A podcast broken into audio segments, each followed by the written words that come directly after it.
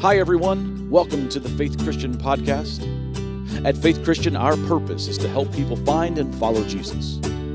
For more information about Faith Christian, check out our website, fccnp.org, or stop by on a Sunday morning. We'd love to meet you. Now, we hope you enjoy this recent teaching from Faith Christian Church.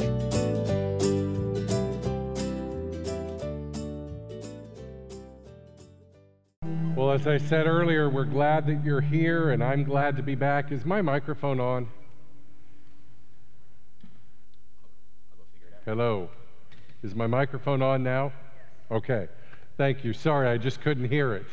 Well, I'm glad to be back with you guys. Um, it's been a great two weeks out in Arizona. We did a lot of great work out there and um, had some great people with me, uh, both from our church and from several other, other churches here in Ohio. And we just did some good things down out there. Uh, I'll talk about that in a few minutes. But I want to remind you of a clip from a movie back in the 80s. As soon as I tell you about the clip, most of you will remember it. It was Dan Aykroyd, and um, it was um, his name just like John Belushi, the Blues Brothers. You remember the clip? They're at the front of the church, and they say this phrase We're on a mission from God. And you remember the song that began to play, and John Belushi doing the backflips down the uh, center aisle. If they had had a center aisle, I was going to try it. Not really. You know, we've seen that we've seen that clip so many times. But I think it is a great analogy. Each and every one of us are on a mission from God. Now, it's not a mission to put a band back together. It's not a mission to gain a name for ourselves. It's not a mission as a church, even to build a church building. It's not a mission to get a certain number of people in attendance in the church, but rather it's a mission to reach lost people with the message of Jesus Christ. As I said, for the last two weeks, I've been out in Arizona on a mission trip. I had a wonderful time. You know, everybody said, Was it hot? Let me tell you, the first four days I was there, it was blazing hot. It was 111 each of those days. Now, normally it's in the 80s, low 90s, because we're up at about 6,500 feet where we are. But those first few days, man, it was hot as could be.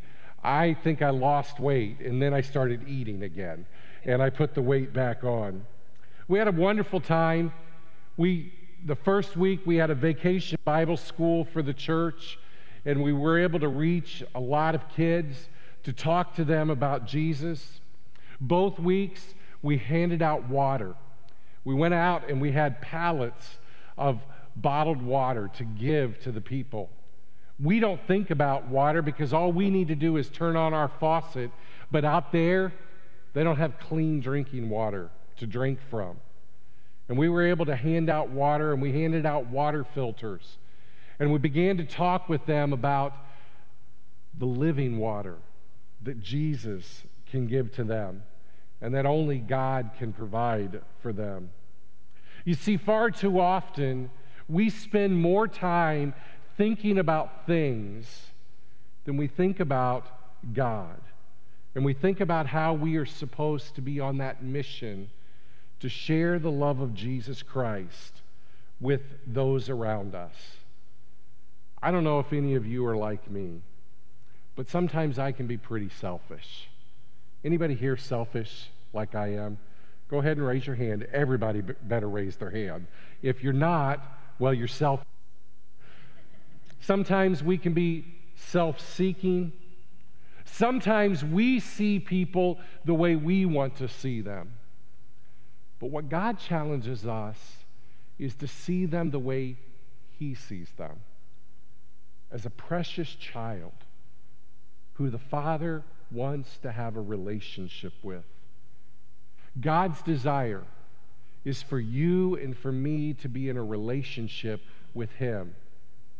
But I also want to remind you that it's God's desire for us to share that relationship with the people around us, that all can come into a saving relationship with Him. Turn with me in the book of Matthew, the very last chapter, Matthew 28. You know these verses well. They're going to be on the screen. But listen to what Jesus says as he is about to ascend into heaven. The Bible says this Then the 11 disciples went to Galilee to the mountain where Jesus had told them to go. When, he, when they saw him, they worshiped him, but some doubted. Then Jesus came to them and said, All authority in heaven and on earth has been given to me. Therefore, go and make disciples of all nations, baptizing them in the name of the Father and the Son and the Holy Spirit, and teaching them to obey everything I have commanded you. And surely, I love this last phrase, and surely I am with you always to the very end of the age. Now, I know that we know this text very well. Verses 19 and 20 are often quoted in churches. They're written on bumper stickers. They're often on the walls of churches. But I wonder have these just become words for us to go and make disciples? Oh, we think it's important, but we think it's important that it's someone else's job to do that. I believe that it must become an attitude and a lifestyle for each and every one of us. As a church, we can talk about all of the hows and the whys, but we must realize that it's time to quit talking and begin to put into practice what God has commissioned us to do. This is referred to as the Great Commission for a reason. This isn't the great suggestion. This isn't the great hope. This is God telling His church to go, to take action, to make disciples. I wonder do we practice what we preach? Do we truly love God and love people? Because I need to tell you, if we love God, we must love people. And if we love God and we love people, then part of our loving people is proclaiming the good news of Jesus Christ. Now, they were making fun of me in the back earlier because we have a lot of slides for today. Now, the good news is this it's not a lot of points, it's a lot of scripture. We're going to be walking through the book of Acts. In many ways, we're going to walk through the entire book of Acts here in about seven, eight minutes. If you have your Bibles, turn with me to Acts chapter 1, because I want you to see that it's not just me saying it, excuse me, it's not just some slides on the screen. This is really God's Word being proclaimed to us and seeing what happens when the church unites and does what God has called them to do. It's not just us gathering to be together, although let me tell you, that is wonderful. After all we have been through over these last seven, or er, 17 or 18 months, just being back together is a tremendous blessing, isn't it? being able to worship together, to hug one another, to shake one another's hands, it's a blessing. But understand when that early church got together, it wasn't just for fellowship. That was an important piece of it, but it was to proclaim the good news of Jesus Christ to all of those around them. Listen to what Luke writes in Acts chapter 1, beginning in verse 7. He said to them, it is not for you to know the time or the dates that the Father has set by his own authority, but you will receive power when the Holy Spirit comes on you, and you will be my witnesses in Jerusalem and in all of Judea and Samaria and to the ends of the earth. Luke is coming back to that great commission, saying it in his way. After he said this, speaking of Jesus, he was taken up before their very eyes, and a cloud hid him from their sight. Now, notice this next phrase. They were looking intently up into the sky as if he was going, when suddenly two men dressed in white stood beside them. Men of Galilee, they said, why do you stand there looking into the sky? This same Jesus who has been taken from you into heaven will come back in the same way you have seen him go into heaven. I love verses 10 and 11. Can you imagine just for a minute everything that the disciples must have been thinking about in those moments? They probably were looking back through all of the last three years of being with Jesus. They were thinking back of all of the things that he taught, all of the healings that he had done, all of the parables that he had shared with them. They were probably looking back and thinking about that week 40 days before, where Jesus said, I'm going to die, and three days later, I'm going to raise from the dead. And sure enough, he did. And then those 40 days where Jesus continued to teach, continued to appear to them, and continued to encourage them. And then he ascends into heaven and gives them this commission. And these men appear in the midst of all of this. Can I give you Brian's interpretation of those two scriptures? It's really pretty simple.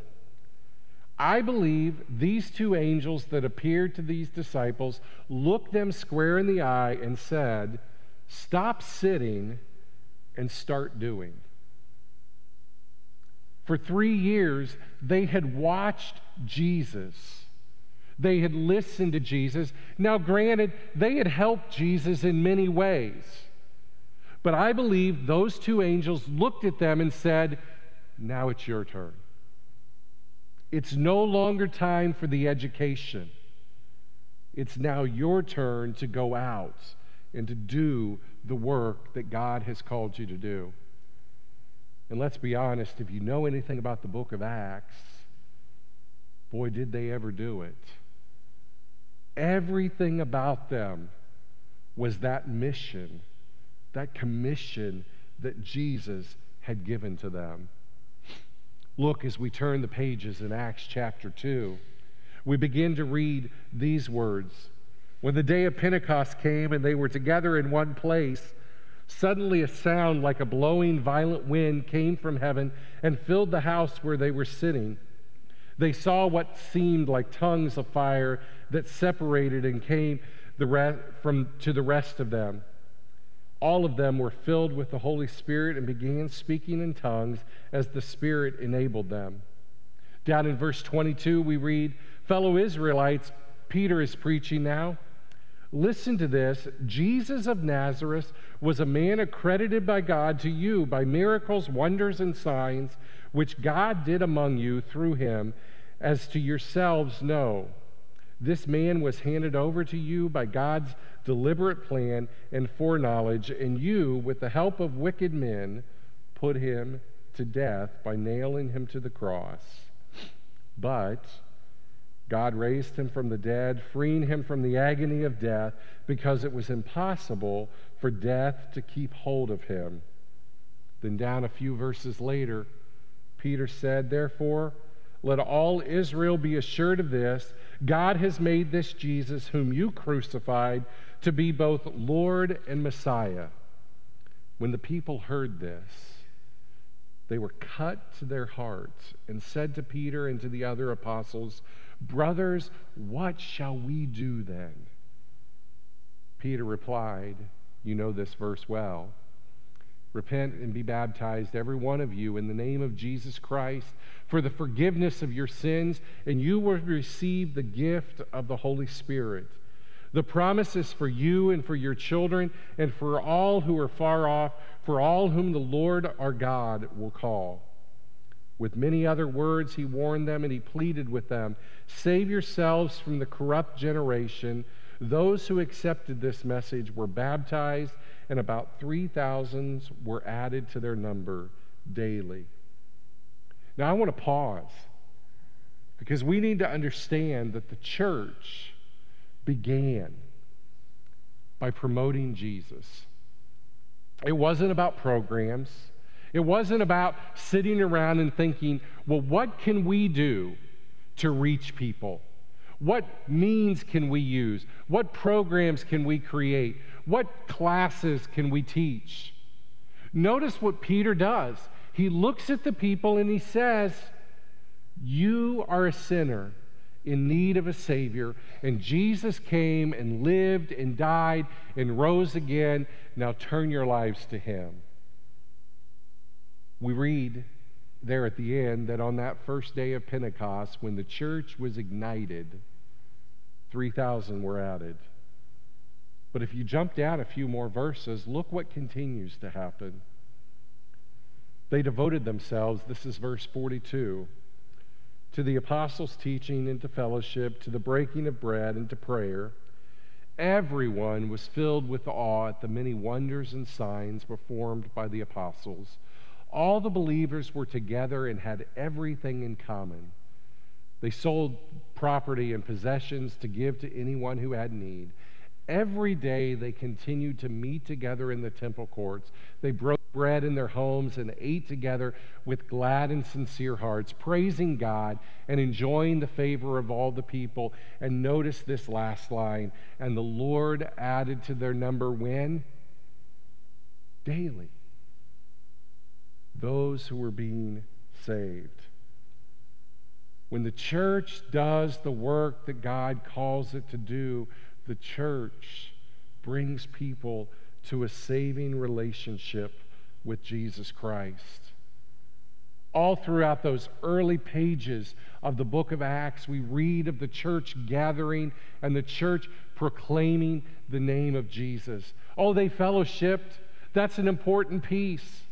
That's a piece that we have missed for so long but their fellowship was directed to bring others into a relationship with Christ. The church, when we reunite, must be united with the message of Jesus being proclaimed. In chapter 8, after Stephen has been stoned, we understand that the church now is being pushed out of Jerusalem. The apostles they are being scattered out. And a lot of people would say, so they're leaving the place where they were launching the church. This is just a young baby church. How can they leave it? But notice what happens when the church doesn't get consumed with crisis, they don't get consumed with struggle, they continue to promote the message of Jesus. Listen in chapter 8 of the book of Acts. On that day, a great persecution broke out against the church in Jerusalem, and all except the apostles were scattered throughout Judea and Samaria. Godly men buried Stephen and mourned for him deeply. But Saul began to destroy the church, going from house to house. He dragged off both men and women and put them in prison. Those who had been scattered, they preached the word wherever they went. They're watching all their friends, they're watching all the people back in Jerusalem getting thrown into prison. But notice what the church does they go out and they preach the word. You know, there is struggle in the church today. I spent two weeks with different church leaders and people in the churches, and guess what I'm hearing? The same thing we're experiencing Church, people aren't coming back to church. Church is in decline once again, and it is a struggle filled time. It's easier to watch online. It's a great medium, and please don't get me wrong. I'm glad that you're watching online and that you're participating and worshiping. But people aren't coming back together. We need to find new ways, creative ways to reach the lost. Maybe the media is a new way and a creative way that we can worship with people around the world, that we can proclaim the name of Jesus in many different ways. But we need to remember no matter what the struggle is, no matter what we're up against, that we need to be like that early church and continue to boldly preach the name of Christ. A virus cannot silence the name of Jesus. And all of the fallout from all that we have experienced throughout this last year and a half cannot negate that Jesus still needs to be proclaimed, and we still need to be about the business of reaching the lost for Christ. There are hurting people that need to know about Jesus. There are hurting people that are destined to hell without the saving relationship with Jesus Christ. We read throughout the pages of Acts about how that early church ignited itself. And then that Saul that we just read about, he comes face to face himself with Jesus and he has a conversion experience, and Saul becomes Paul, and we know what begins to happen. Paul was sent out by those same churches that he persecuted. And he was sent out on missionary journeys to continue to proclaim the name of Jesus. The word of Jesus left the Jewish people and went to the Gentiles. And Paul took that message. And aren't you glad he took the message? Because if he hadn't, most of us wouldn't be sitting here today. Paul shared that message. And then Paul is put in prison. In Acts chapter 28, Paul is under Roman guard. He has been persecuted, he has been hurt, he has been beaten, he has had everything thrown at him, and now he is under the rest. But guess what Paul does? he just ceases. Right? Is that what Paul did? He stopped? Not at all. Paul continued to preach. When he was in prison, he preached. When he was in house arrest, he preached. When he was being told to be silent, guess what he did? He preached. He proclaimed the name of Jesus. And in Acts chapter 28, beginning in verse 17, we read these words Three days later, he called together the local Jewish leaders. When they had assembled, Paul said to them, My brothers, although I have done nothing against our people or against the customs of our ancestors, I was arrested in Jerusalem and handed over to the Romans. They examined me and wanted to release me because I was not guilty of any crime deserving death. The Jews, they objected. So I was compelled to make an appeal to Caesar. I certainly did not intend to bring any charge against my own people. For this reason, I have asked to see you and talk to you. It is because of the hope of Israel that I am bound with this chain. They replied, We have not received any letters from Judea concerning you, and none of our people who have come from there has reported or said anything bad about you. But we want to hear what your views are. For we know that the people everywhere are talking against this sect. Notice what the religious people are saying that this thing is something bad. But they arranged to meet with Paul. And on a certain day, he came in an even larger number to the place where he was staying he witnessed to them from morning until evening, explaining about the kingdom of God. And from the law of Moses and the prophets, he tried to persuade them about Jesus. Some of them were convinced by what he said, but others would not believe. They disagreed among themselves and began to leave after Paul had made the final statement. The Holy Spirit spoke the truth to your ancestors when he said through the Isaiah the prophet, Go to the people and say, You will be ever hearing and never understanding. You will be ever seeing but never perceiving. For this people's heart had become calloused. They hardly hear with their ears, and they had closed their eyes. Otherwise, they might see with their eyes, hear with their ears, understand with their hearts, and turn, and I would heal them. Therefore, I want you to know that God's salvation has been sent to the Gentiles and they will listen. Do you hear what Paul's saying here?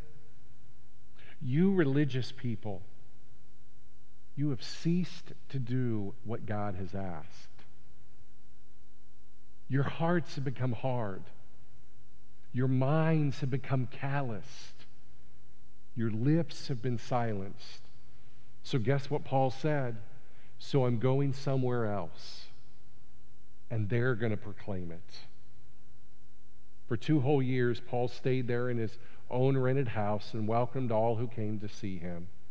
He proclaimed the kingdom of God and taught about the Lord Jesus Christ with all boldness and without hindrance.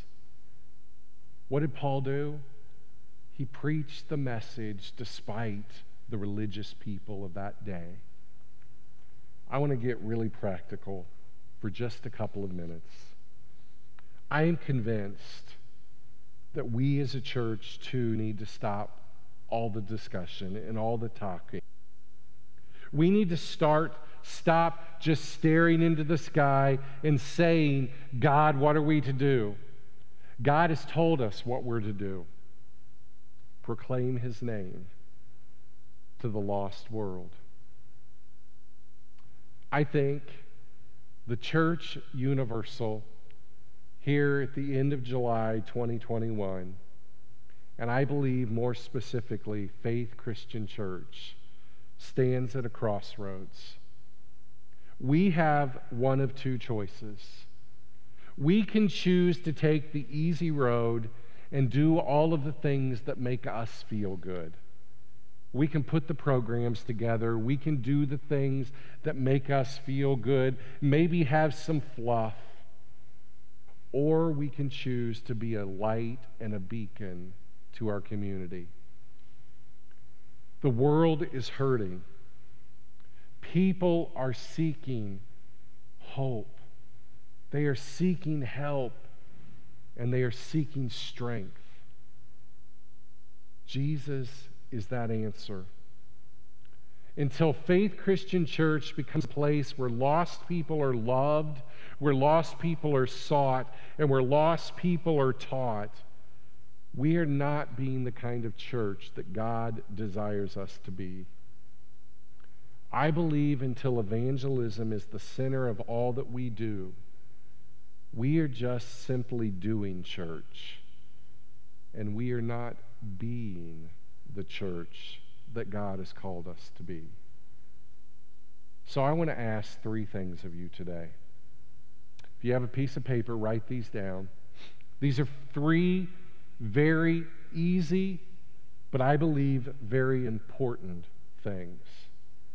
The first thing is this I want to ask you to pray for Faith Christian Church and for our leaders that they will seek God's direction and insight in all that we do. Pray for our leaders and pray for the church daily. The second thing is this I want you to pray for Tuscarawas County. And I want you to pray for those around us that God will open the hearts of the people to hear the message of Jesus.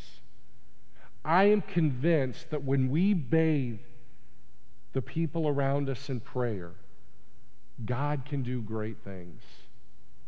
And the third thing is this I've asked this before, and I'm going to ask this again.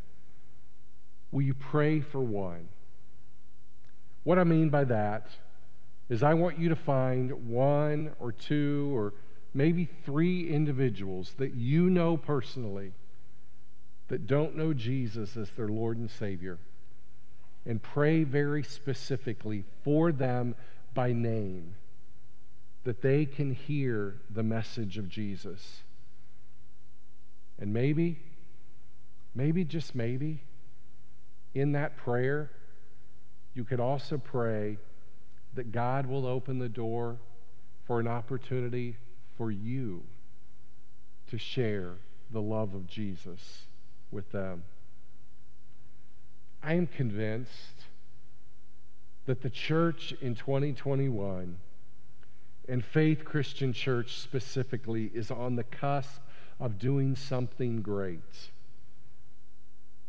But it's only if we choose to do it as the heart of God, to truly love God and love people and proclaim the name of Jesus to all we come into contact with. Will you pray with me? God, I thank you for your message throughout the pages of Scripture that we have seen where you, your name has been proclaimed. And we see that people respond. Father, as we come to this time now in just a few minutes to come around your table, we recognize that the greatest gift was already given in your Son, Jesus. Father, I pray that we can just simply proclaim him, share his name, share his love, and share the change that he has made in us with those around us. In Christ's name we pray. Amen.